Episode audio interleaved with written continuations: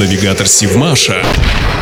Здравствуйте! В эфире Сивмаш и рубрика «Судостроительный ликбез» с Еленой Воронцовой. Зачем нужен коллективный договор? Коллективный договор – это правовой документ, регулирующий социально-трудовые отношения в организации между работодателем и работниками, интересы которых представляет профсоюзная организация. Для Сивмаша это своего рода конституция, опираясь на которую предприятие живет и работает. Там прописаны многочисленные гарантии и льготы, которыми в полной мере пользуются работники. Он гарантирует корабелам возможность работать в безопасных условиях труда, а также своевременную выплату заработной платы, возможность возможность участвовать в корпоративной жилищной программе, в культурной и спортивной жизни верфи, отдыхать в заводских здравницах. Недаром этот документ не раз признавался лучшим в Архангельской области и судостроительной отрасли. На Севмаша была подписана новая редакция коллективного договора, которая будет действовать в течение трех лет до 3 сентября 2023 года.